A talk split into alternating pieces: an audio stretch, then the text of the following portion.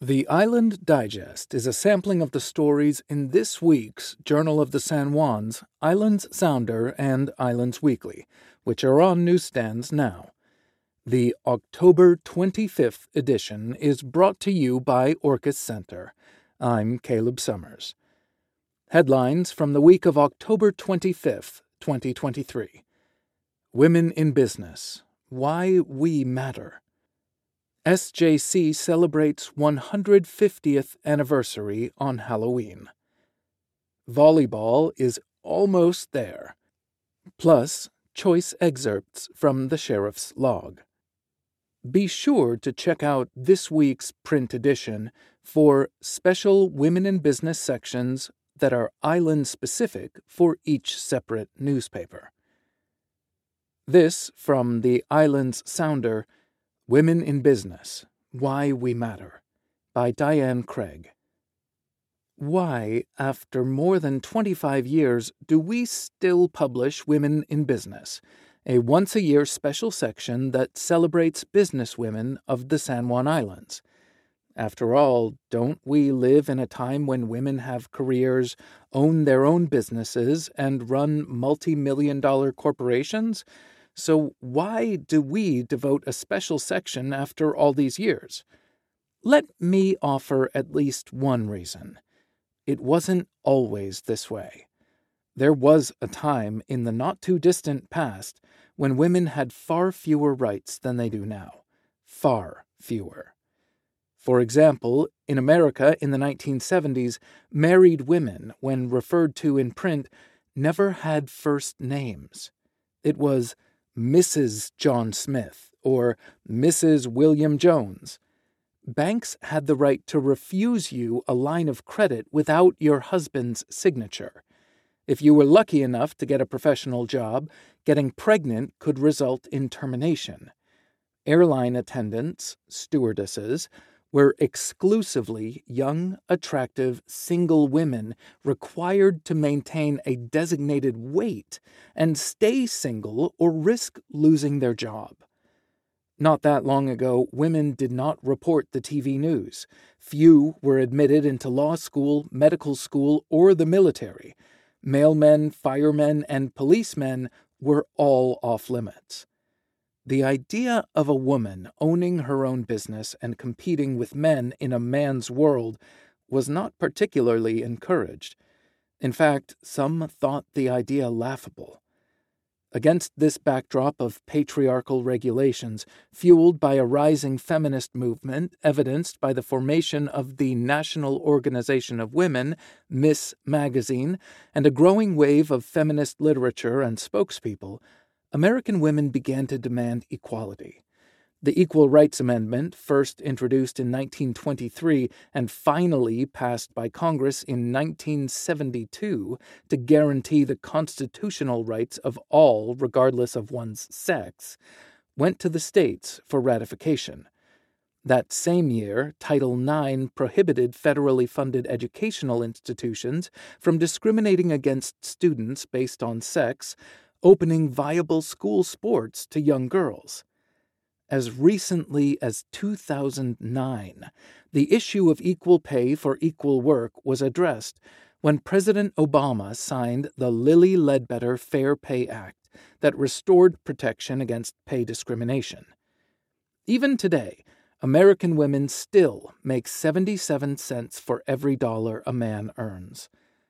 The goal of economic parity remains a challenge, and focusing on increasing the number of women owned businesses in our state and the country is a powerful tool toward achieving that goal.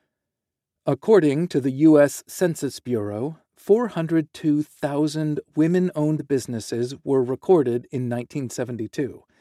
46 years later, that number increased 31 times over, with a total of 12.3 million businesses owned by women. Washington accounts for 209,400 of those in 2018. Yet, even with such growth, in 2016, women received just over 2% of investor and venture capital funding, and women led businesses comprised only 4.9% of VC deals. Why do we continue to publish Women in Business? Clearly, much more work remains. Moreover, if we're not diligent, we will lose the ground we've gained. Author's note It has been a long, disappointing, and frustrating five years since this was written. In June 2022, the Supreme Court overruled Roe in Dobbs v. Jackson Women's Health Organization, stating that the substantive right to abortion was not deeply rooted in this nation's history or tradition, nor considered a right. As a result, 12 states are currently enforcing a near total ban on abortion with very limited exceptions. In some states, Florida, for example, medical staff is moving out of state because of both the ambiguity of some enforcement rulings and the impact a misunderstanding could have on their medical practice and license. And, in a few states, hospitals with prenatal care and birthing capabilities are shuttering, forcing many women to have to drive for hours for pregnancy medical care. And while the pay gap hasn't fared much better for women in general, there does seem to be an improvement for younger women. According to the PEW Research Center, in 2022, women ages 25 to 34 earned an average of 92 cents for every dollar a man in the same age group earned, an 8 cent gap.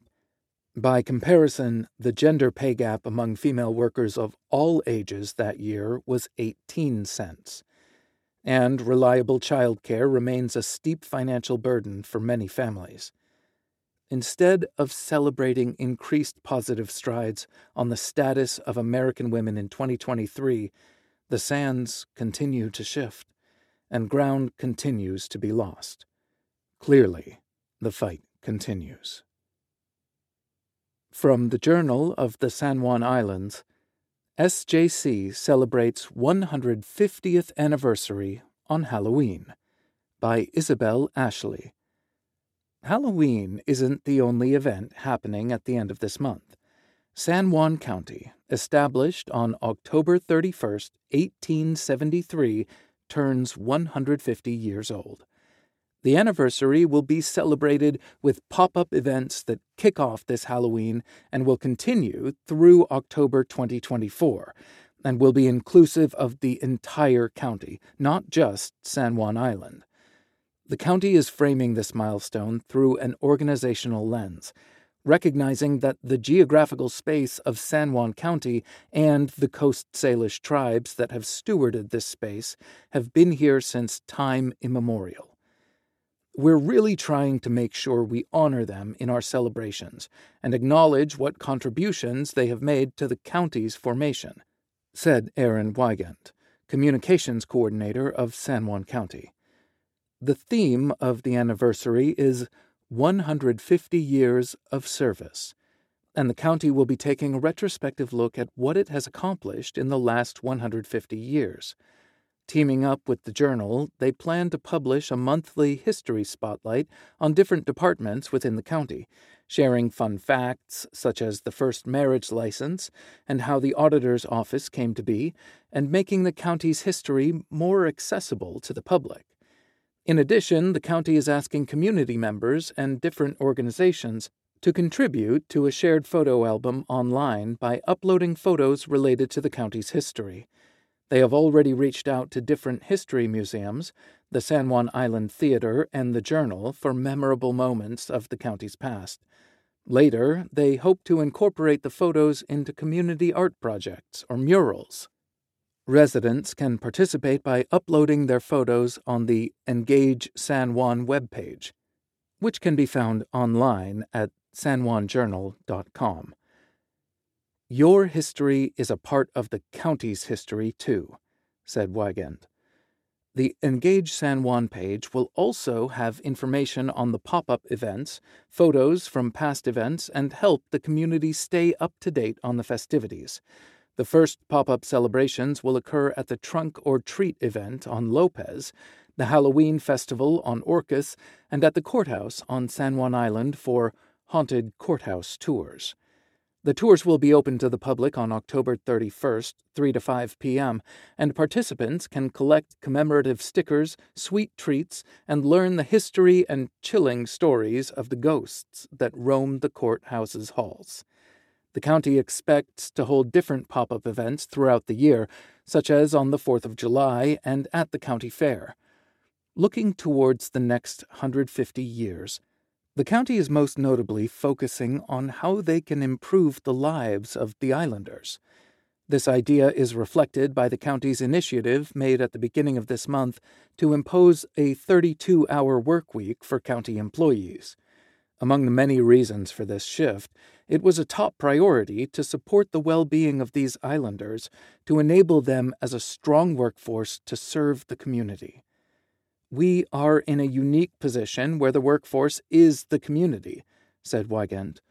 I enjoy working for the county because I am working in support of my friends and neighbors, and it feels extra special to be part of this milestone in county history.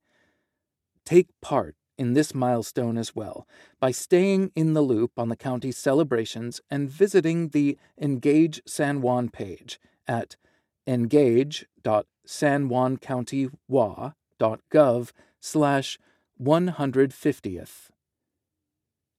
From the Islands Weekly, Volleyball is Almost There by Gene Helfman.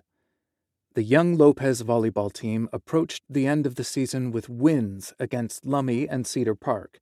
On October 17th, the Lobos hosted Fellowship Christian with their 10 win, 2 loss record. The different histories predicted a lopsided contest, but the Lobos opened the first game with a 5 to 1 lead and led 9 to 6 later. After tying things up at 9 apiece, the Eagles went on a 7-point run and pulled away, the game ending 25 to 13. The second game was played closer. The early score Fellowship 12, Lopez 10, before Fellowship took over, the game ending again 25 13. The third game was entirely different and was played evenly, the lead changing throughout, and was tied at 18 apiece. The Eagles again surged on excellent serving, the game ending 25 to 19. Lopez shone at the net through all three games, with stellar play by Betty Burt, Amelia Patino, and Danny Arnott, and successful serving by Ruby Sausman and Maya Briggs. After the match, coach Kerry Warner complimented the team on their level of play, especially in the third game, which was indicative of what they could do. She emphasized that when they have it, it looks really beautiful. They're almost there. They have all the talent and need to put it all together and find that dance on the court. And now, choice excerpts from the San Juan County Sheriff's log. On October 11th, on Orcas, a deputy was called out from home after a dispute about violating dog park rules became very heated. The deputy contacted the involved parties, de escalated the situation, and informed the park manager of the incident. Hmm, some of those park people can feel very strongly about those rules. On October 12th, Lopez deputies and EMS responded when an individual accidentally locked themselves in a public restroom. An EMT dismantled the door and rescued the trapped individual. On October 13th, officers were dispatched to an aircraft accident south of the Eastsound Airport. There were no injuries reported, and the airplane was removed from the field without incident the Federal Aeronautics Administration and National Transportation Safety Board were contacted. On San Juan, a deputy responded to a vehicle parked and blocking the entrance to a private driveway off a public roadway. When the deputy made contact with the single occupant of the vehicle, the person was uncooperative and combative. The occupant was taken into custody for obstructing a law enforcement officer and was booked into jail. On San Juan, a deputy was dispatched to a disturbance on the ferry. The deputy arrived and contacted the crew and learned that two people in a vehicle were acting erratic. When the deputy made contact with the couple, one person was detained for investigation of a DUI. The Island Digest would like to just remind everyone that getting intoxicated on the ferry is a violation of the law. A San Juan deputy was booking an individual for a DUI when the individual's boyfriend threatened the deputy's life. The boyfriend was located in a public restroom and arrested for felony harassment. A large bag containing several substances was located and entered into evidence. On October 14th, a deputy on Orcas was dispatched to a report of a possible drunk driver. The driver was located and arrested for DUI.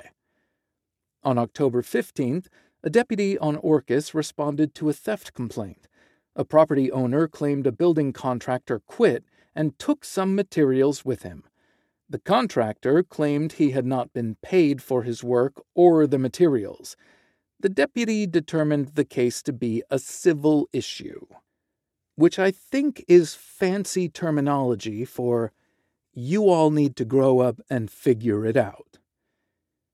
On October 17th, San Juan deputies responded to a report of vandalism in progress. Upon arrival, they found a Friday Harbor resident smashing a 10 pound sledgehammer into a vehicle, doing significant damage. The person was arrested and booked into jail for first degree malicious mischief pending a hearing with the judge. And this is the Island Digest's moment to remind everyone to be, please, patient and kind with each other in this our ever cooling and darkening time of year. And this concludes the October 25th edition of the Island Digest. This edition is brought to you by Orcas Center. Orcas Center is your place for fun and intrigue this fall with live concerts, performances, art openings, and more. To check out upcoming events and purchase tickets, visit www.orcascenter.org. Thank you for listening to the Island Digest, a small sampling of what's in your local print newspapers this week. And be sure to check out each island's individual edition for the local Women in Business sections. Thanks again for listening, and come back again next week for more local news from San Juan County, Washington. I'm Caleb Summers.